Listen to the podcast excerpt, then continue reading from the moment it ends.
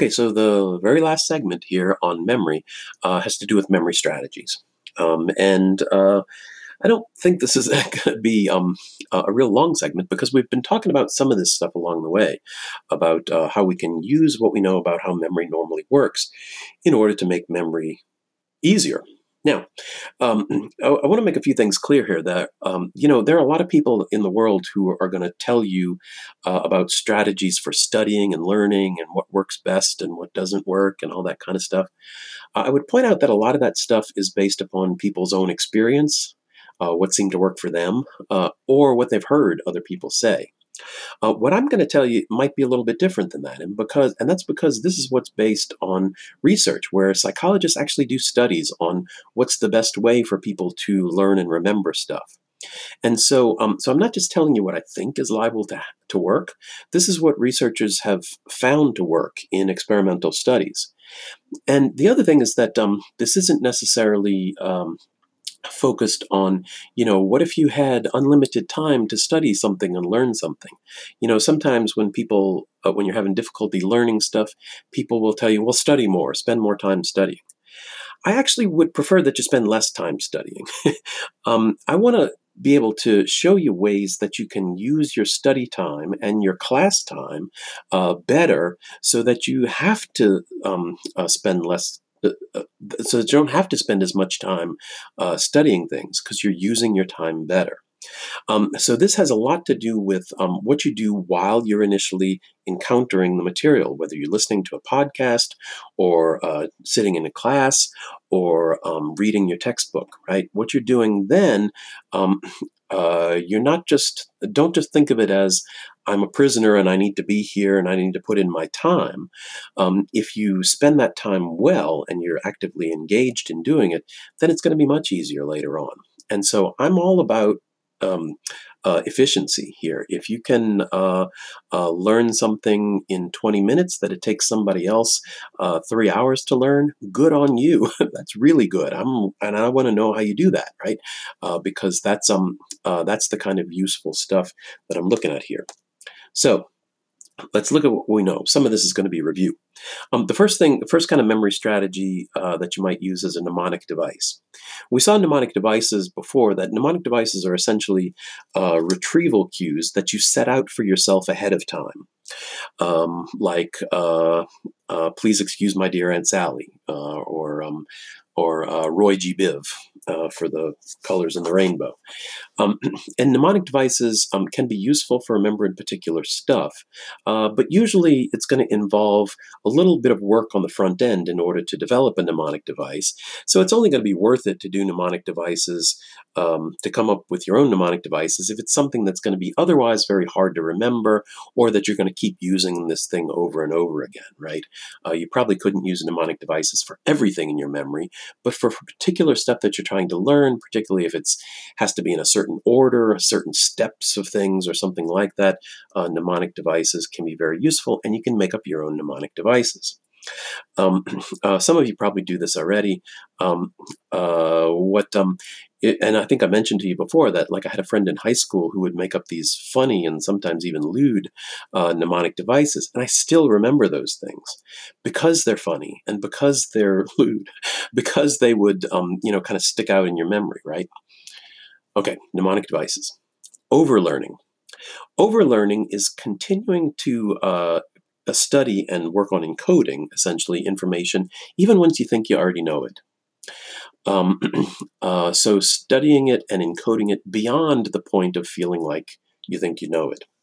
Uh, I think that a lot of students don't do this when they study. They'll, um, you know, study maybe their flashcards or something, and as soon as they get a flashcard correct, they'll put it away and not study that one again. Um, uh, whereas what you'd really want to do is keep going over the same stuff, even though you think you know it um, because what you find is that you probably don't know it as well as you do. Um, you know, you um, you knew it at hundred uh, percent that last time you looked at the flashcard, but then two weeks later you can't remember it at all. Right? Uh, so overlearning um, helps to sidestep some of that. Uh, if you think of it this way, um, you know, I don't know, there's probably some musicians uh, among us in the course uh, taking the class. Um, uh, when you're studying a piece of music, when you're learning a piece of music, do you stop practicing that piece of music as soon as you're able to play through it once? Probably not, right? You're going to keep practicing it over and over until it essentially becomes part of you, till you have to think about it, uh, till you don't have to think about it as much to play it. Um, that's essentially what overlearning is. Um, so it's essentially a part of you. Right? Uh, next is the difference between distributed practice and massed practice. Now, I've uh, touched on this topic before, but didn't use the terms. Um, distributed practice is when you break up your learning into small uh, segments, distributed across time, and massed practice is when you jump that, jumble that all together into one big mass. Uh, so this is kind of the difference between studying a little bit every day uh, versus studying, uh, cramming the night before a test, right? Distributed versus massed. I brought up um, this distinction before when we looked at uh, the serial position effect, the primacy effect, and recency effect, and that one of the w- reasons why distributed practice works better is that um, you're essentially uh, fixing it so that you've got a lot of beginnings and ends starts and uh, finishes, and your brain is tuned to remember those more easily so that you're essentially uh, using what you know about how your brain normally works or uh, works the most easiest uh, in order to um, uh, make it so that uh, that information is easier to remember. There's, of course, other reasons why distributed practice works better than mass practice. Actually, let me go back because I didn't even tell you that it does work better. Distributed practice always seems to work better than mass practice. And what that comes down to is that essentially, uh, they've done studies where they have people learn something, say in 10 minute segments over uh, five days versus have another group of people learn something in 50 minutes all at once. Notice that's the same amount of time, and the people who learn it by mass practice just don't do well on don't don't do as well on a test of it as people who learned it uh, by distributed practice. Notice there that uh, that distributed practice doesn't necessarily have to take more time. And in fact, you can use less time spread out uh, than if you would have to do all at once crammed practice and still learn it better. So distributed practice definitely works better. Um, what I got ahead of myself on a little bit here is why it works better. And uh, one is that serial position effect. Um, the other, uh, one other has to do with attention, and that uh, it's much easier to maintain your attention and concentration for short periods of distributed practice than for a long period of massed practice, right? You ever try to cram for an exam? That's a terrible idea, uh, terrible thing to do, but people have tried it and they find that after a while, their brain just gets fatigued and they just can't really concentrate on stuff, right? That doesn't happen as much with distributed practice. Another thing that um, distributed practice does for us is it gives us periods of sleep in between our learning. Now, we haven't talked about sleep yet so much in this chat in this uh, course. We will in gosh, is it the next chapter? I'm not even sure right now, but um, we will talk about sleep in more detail. And one of the things that happens while we sleep is that our memories are consolidated. That is stuff that we encountered during that day, whether it was stuff that we're trying to remember or just stuff that happened in the course of the day, is being um, essentially sorted and categorized and, encode, uh, and, and stored in a much more efficient way while we're asleep. And so sleep is good for learning. Um, not just being rested, but also spend having your time, having your brain spend some time in sleep allows it to remember stuff better. So obviously, if you're distributing your practice sessions or your study sessions over a number of days, you have many more opportunities for your brain to consolidate those memories, rather than in mass practice where you may only have one, if at all, right? Of uh, uh, after you cram for a test and then go take the test. So, a lot of reasons why distributed practice works better. Um, a lot of memory strategies, uh, as I alluded to before, rely on deeper processing. The more deeply we can process information, the more um, uh, easy it's going to be to remember it later on. Um, a lot of memory strategies rely on just finding some way to deepen the processing. Um, this is um, kind of what is meant when people talk about um, active learning or active reading.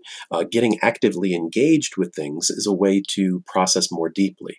So that if you are um, uh, reading a textbook, uh, there are scientifically proven ways to read textbooks better. Um, I would love to be able to tell you about them. I'm hoping that they teach you some of this in those ACA classes uh, that a lot of y'all have to take. But um, uh, but one of them is the um, SQ4R method or something like that. Um, uh, it's actually changed over time. It used to be three R's, but I think it's SQ4R. Uh, survey, question, recite, reflect, something like that. There's different steps in it where essentially as you're reading the textbook, you know, you're stopping and asking questions about what may happen later in your re- what happened next in your reading, reviewing what happened before, organizing things. And experimentally, that is, in experiments done by psychologists, they find that when people actually go through all those steps, they can spend less time with the textbook and remember it better, right? Uh, so, you know, uh, ways of deepening processing. This is one of the reasons why I'm always encouraging you to ask questions um, while you're in class. Uh, if you're asked, if you're active, if you're asking questions, that probably means that you're actively engaged with, hey, what does this mean? And what does that have to do with this other thing, right? And so you're definitely processing it more deeply than if you're just trying to um, uh, soak in information. Um, the analogy of your brain as a sponge is kind of not really very realistic. We don't just soak in information. We have to um, engage that information and do something with it.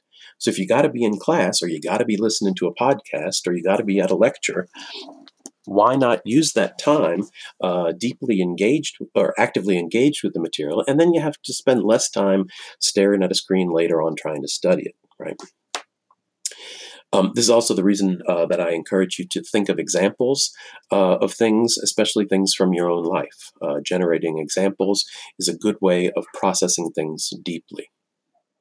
Uh, the last one that I'll mention here is the testing effect. The testing effect is the phenomenon that um, once people are tested on something, they tend to remember that thing better than if they hadn't been tested on it. Um, uh, let me be clear about what this exactly what this means. Um, uh, that if you um, take people and give them, I don't know, an hour to learn something, and then you test some of those people, uh, and then um, uh, you see how much, and then you test them later on how much they're able to learn. Uh, and you take another group of people and they spend that same amount of time learning, and then they just do whatever. They don't, they're not tested on it, or they don't test themselves on it. And then you give them the real test. Um, the people who took a practice test, in a sense, are going to remember it much better. Um, and uh, this is one of the reasons why a lot of times um, giving yourself small um, uh, quizzes and things along the way can be very helpful. Uh, your textbook has some test questions at the end of each chapter uh, for doing kind of practice quizzes. This is also, by the way, one of the reasons why I give you so many tests in this in this class. Um, uh, I give you a lot more tests than a lot of teachers. Uh, you know, six tests plus a final exam ends up being a lot of tests.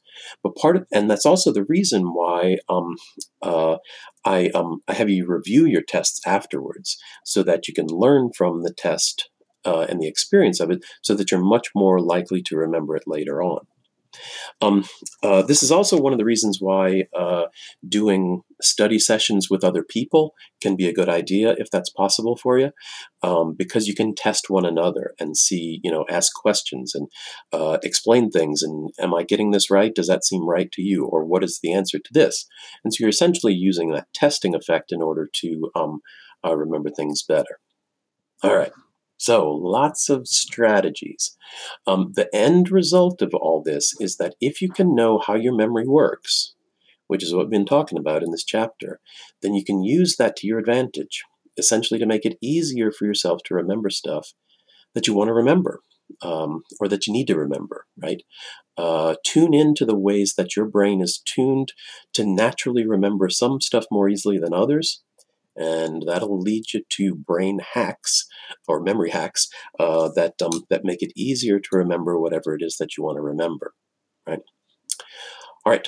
Um, that's it for this chapter, I guess. Um, nobody is necessarily born with a great memory. People say that they have a good memory or not, but it all comes down to how we use it. We can always make our memories better uh, than they um, than they are now.